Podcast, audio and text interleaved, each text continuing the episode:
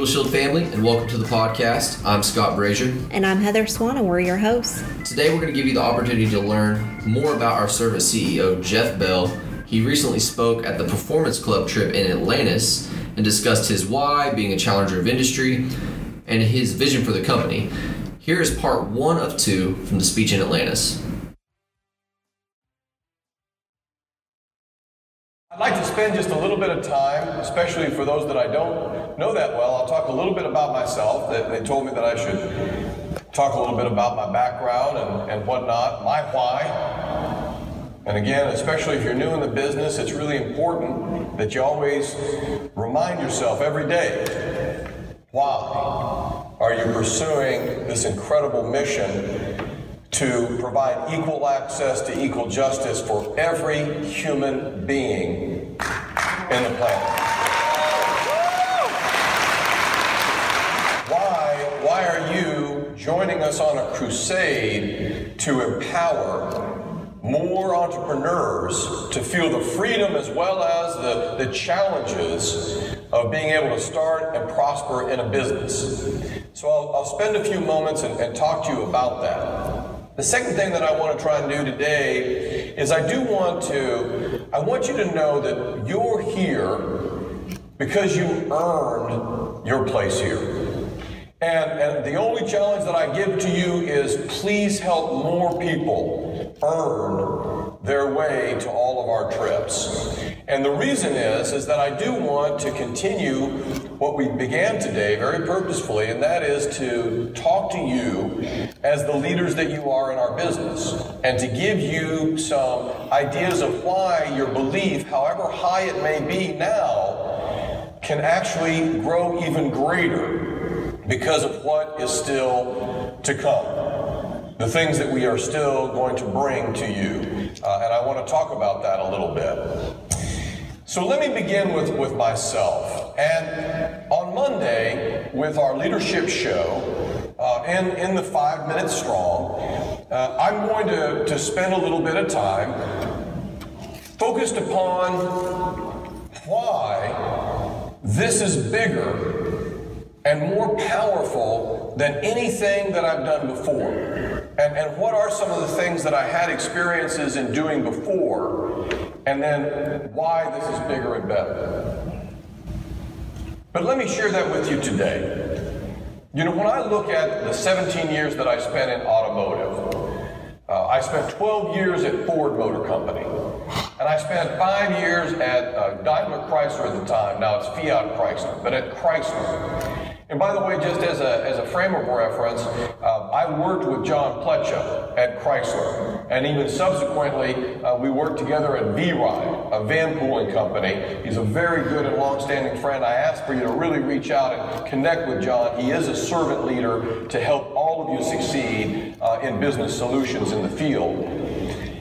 At that time, working in automotive, I just began doing what I think people born in Oklahoma tend to do. Uh, we just question the status quo.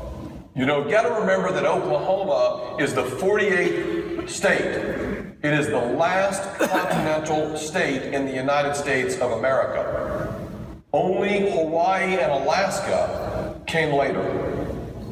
In the history of the state, you may or may not know it was an Indian territory before it became a state. And the people then that went to this state to try and, and start a life, it was the last chance to be able to have land to make a living as a farmer or as a rancher. In fact, the background of, of Boomer Sooner is, is a very simple, uh, very simple explanation. In fact, it was featured in a film called Far and Away with Tom uh, Cruise and Nicole Kidman. When they opened up the, the land, it was free to those that got in line, and then they literally shot off a cannon. and those people in line would race into the land, and then they would claim a stake. And those people were boomers. And then there were those people that found a way around the starting line and went and hid in the bushes near a stake and jumped out of the bushes when they heard the canner, and they said, This is mine. They're known as Sooners. and the University of Oklahoma are the Oklahoma Sooners. They're not the Boomers, they're the Sooners. So, breaking the rules but don't break the law, there's a pioneering spirit that comes from being in Ada, Oklahoma. You see it in Harlan Stonecipher, Shirley Stonecipher, our founders. Let's give it up again. The service, the work, the toil of 40 years. That, that, I mean, we were talking about it today. By grace of God, we have all of this opportunity because of the 40 years of hard work. And especially for those of you that, that knew them, uh, you know, to, to, to see the passing of icons and those that are with us today uh, because their, their health has kept them at home. But, and those of you that are new and don't know, I want you to know the names of the great Dave Sabula. Recognize him.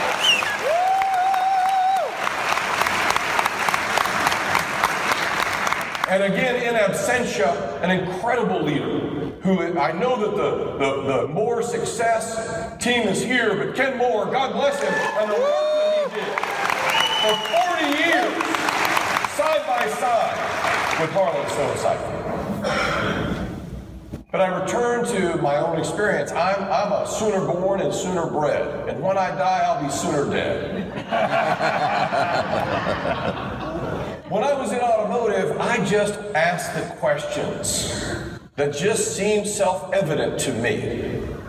And when I was at the Chrysler Corporation, and they asked for me to, to lead the Jeep division, I remember just asking, why don't we have a four door Wrangler? And they said, Wranglers don't have four doors. and I said, well, maybe it should.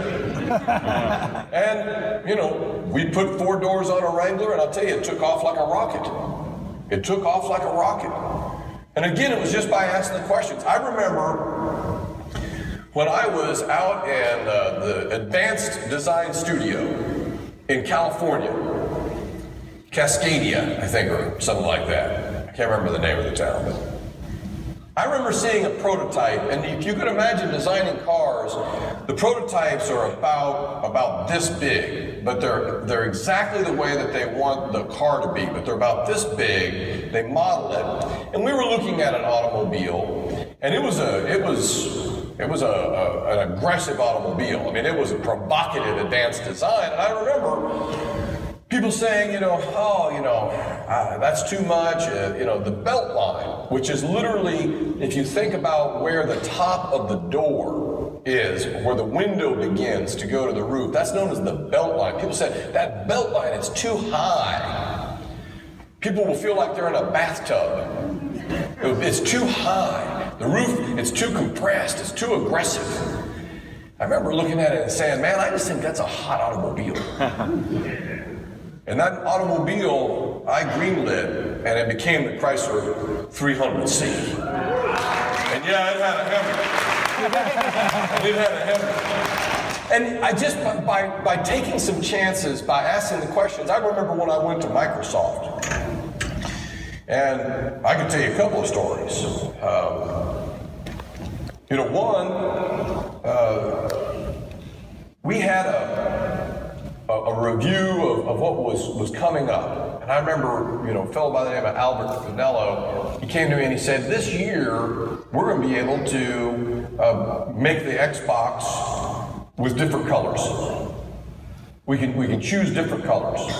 So we can do maybe special editions.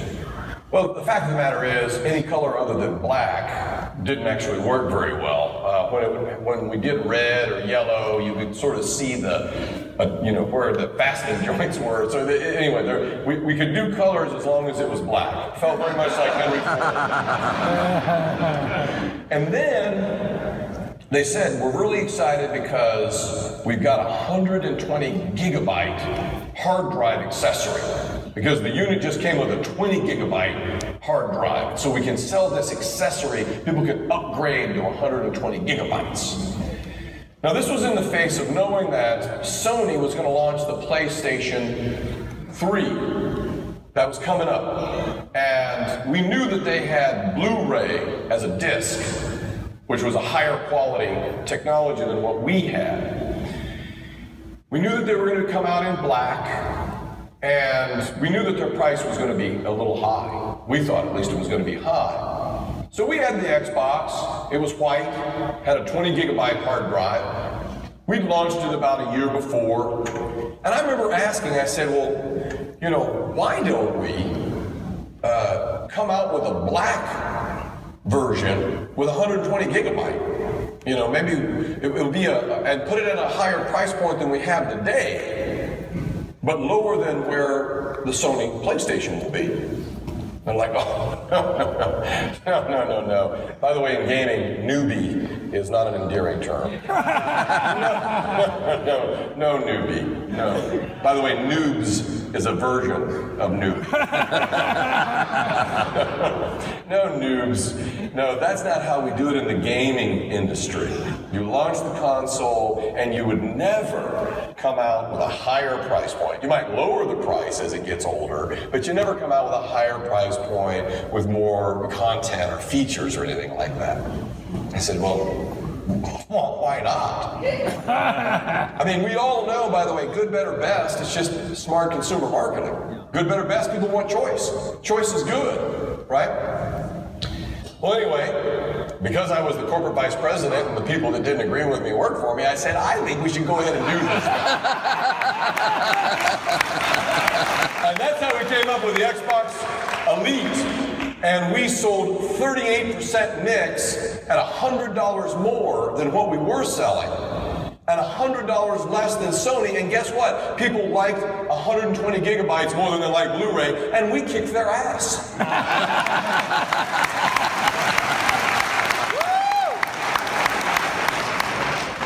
believe as a culture, we know who we are. I really do. So I don't want to give you the wrong impression in this regard. But I've always worked for challenger brands.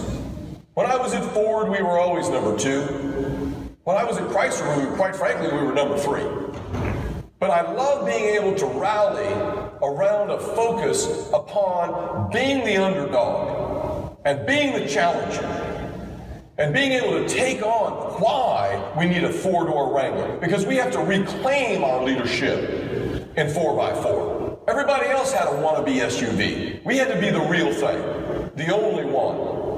When we looked at, at Chrysler, Chrysler is accessible luxury. You've got to give a provocative style. You've got to have a Hemi performance engine at a price that people can afford. That's who we are. We've got to take back what we've lost to the Japanese or to the Korean competitors. And Sony dominated the market, quite frankly. But we couldn't just stand by and cede the market to them. And so we came out with that Xbox Elite. It absolutely knocked them off their game. And, and, and, and we won, we won what's known as the console wars uh, against Sony. And then we came back, and I'll explain how, against what was very popular at the time, the Wii. Second story for Xbox. So, Xbox Live. And Xbox, when I arrived, you know, had a reputation of being what's known as a shooter box. Almost all of the games involved shooting, either other characters or things. and we dominated that space. We dominated that space. But we wanted to do better against Nintendo and against Sony, and so I just asked, well, what are the other categories of games where they do well and we do not do as well? And they said, well, for instance, sports games. Sony does better with Madden football, does better with FIFA soccer. Uh, fast growing category at the time, you know, uh, music. Sony did better with the first Guitar Hero. They had a karaoke uh, game that was very popular. Said, okay? Said, well, role playing games. This is like Final Fantasy, where Nintendo is very strong. And, and I remember just saying, okay, interesting. And then there was sort of the family fun, primarily cartoon character based games, like a, a Super Mario, uh, you know, th- those types of games, Donkey Kong. And we looked at the different opportunities there. And quite frankly, I said, well, there are some areas that are going to be harder for us to do uh, well. We made some attempts. We did things like Viva Pinata. Anyone heard of it? Of course you didn't. Okay. it was a complete failure. We, we did have some success bringing back Pac-Man, but let's face it, that game doesn't get any fresher the more you play it. you know, maybe one and done, have a little fun. But that sports thing was intriguing. And so we made the commitment that we were going to do better in sports. And that music thing seemed exciting because it was a growing category. And we had just heard that the people that created Guitar Hero were angry and left angry, and they were starting their own company. And we had leaned in and talked to them, didn't even have a name for what they were doing. And one of the things about Microsoft is it made keyboards and, and mice, it made hardware in addition to software. And so we we leaned in and talked to these, they were having some trouble with the hardware because they didn't want to use a controller. Guitar Hero had a guitar. They wanted to now build more equipment to do more than just a guitar. And so we leaned in and we said, look, we'll help you solve your technical problems around the hardware, but only if you give us an exclusivity for one full year in the United States and then for the next year on content to play this game. And that ended up being Rock Band. And that was a game changer for us. That allowed us to dominate that. We actually overtook Sony in Guitar Hero as well.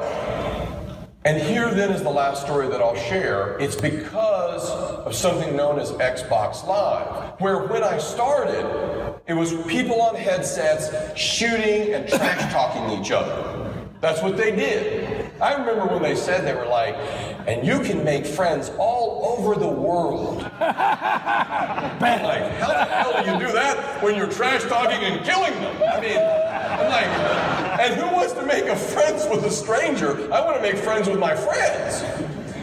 We made a pivot with Rock Band and Guitar Hero where we said that Xbox Live could download unique content after to keep the game fresh. And the big breakthrough was with the Beatles catalog. And when we were able to have exclusive rights to download the Beatles songs, by the way, introduced to an entire generation the incredible catalog of music of the Beatles, it was a game changer. We followed it with Green Day. We followed it with, with more and more download content. Suddenly a light bulb came on. And I asked the question, why do we only play games on Xbox Live?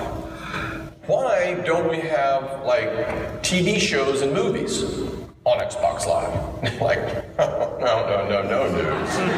it's a gaming platform. So that's when I met Reed Hastings. And you may or may not know Reed. At the time, he was starting up this little company called Netflix.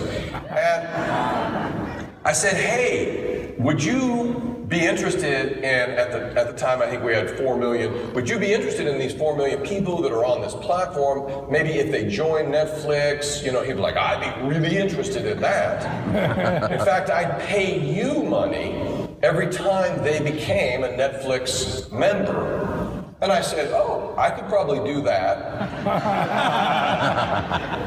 we put them on exclusively for two years. And that, along with Rock Band and Guitar Hero, the fact that we were really aggressive with Madden and FIFA Soccer, we started then to see a change. Uh, and the change accelerated, and that's what moved us from 4 million Xbox Live members to the time that I left Microsoft to 12 million. Wow. Wow.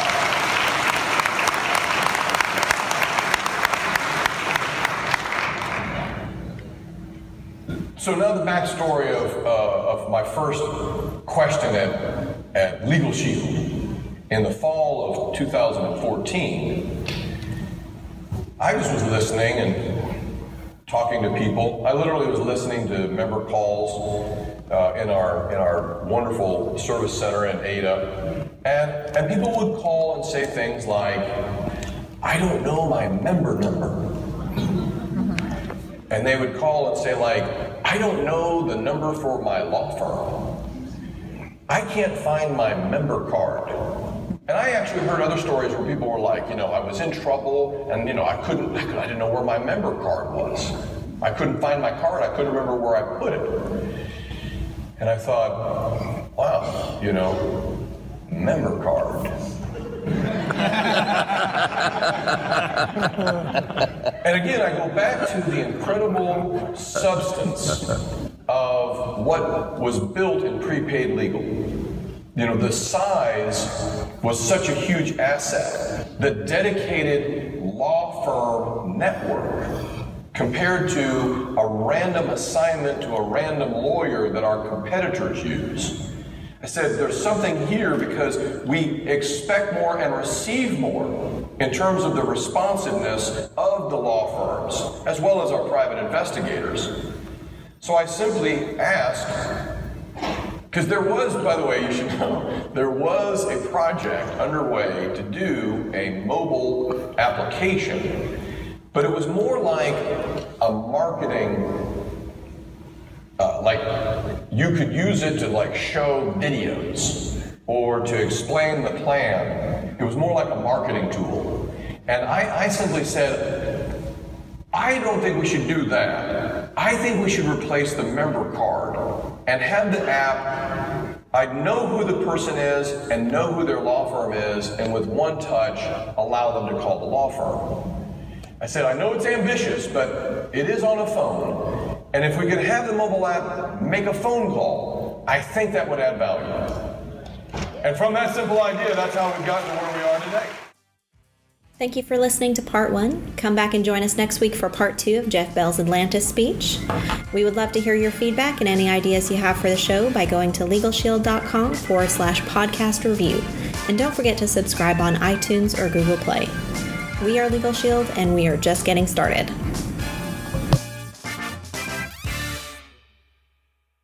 Legal Shield makes no guarantee or promise of income or business, as results are determined by the efforts of those individuals who market Legal Shield plans as independent associates. These experiences are specific to each independent associate's efforts, abilities, and motivation. For statistics on actual earnings, please review the income disclosure statement at opportunity.legalshield.com. This audio was edited for time.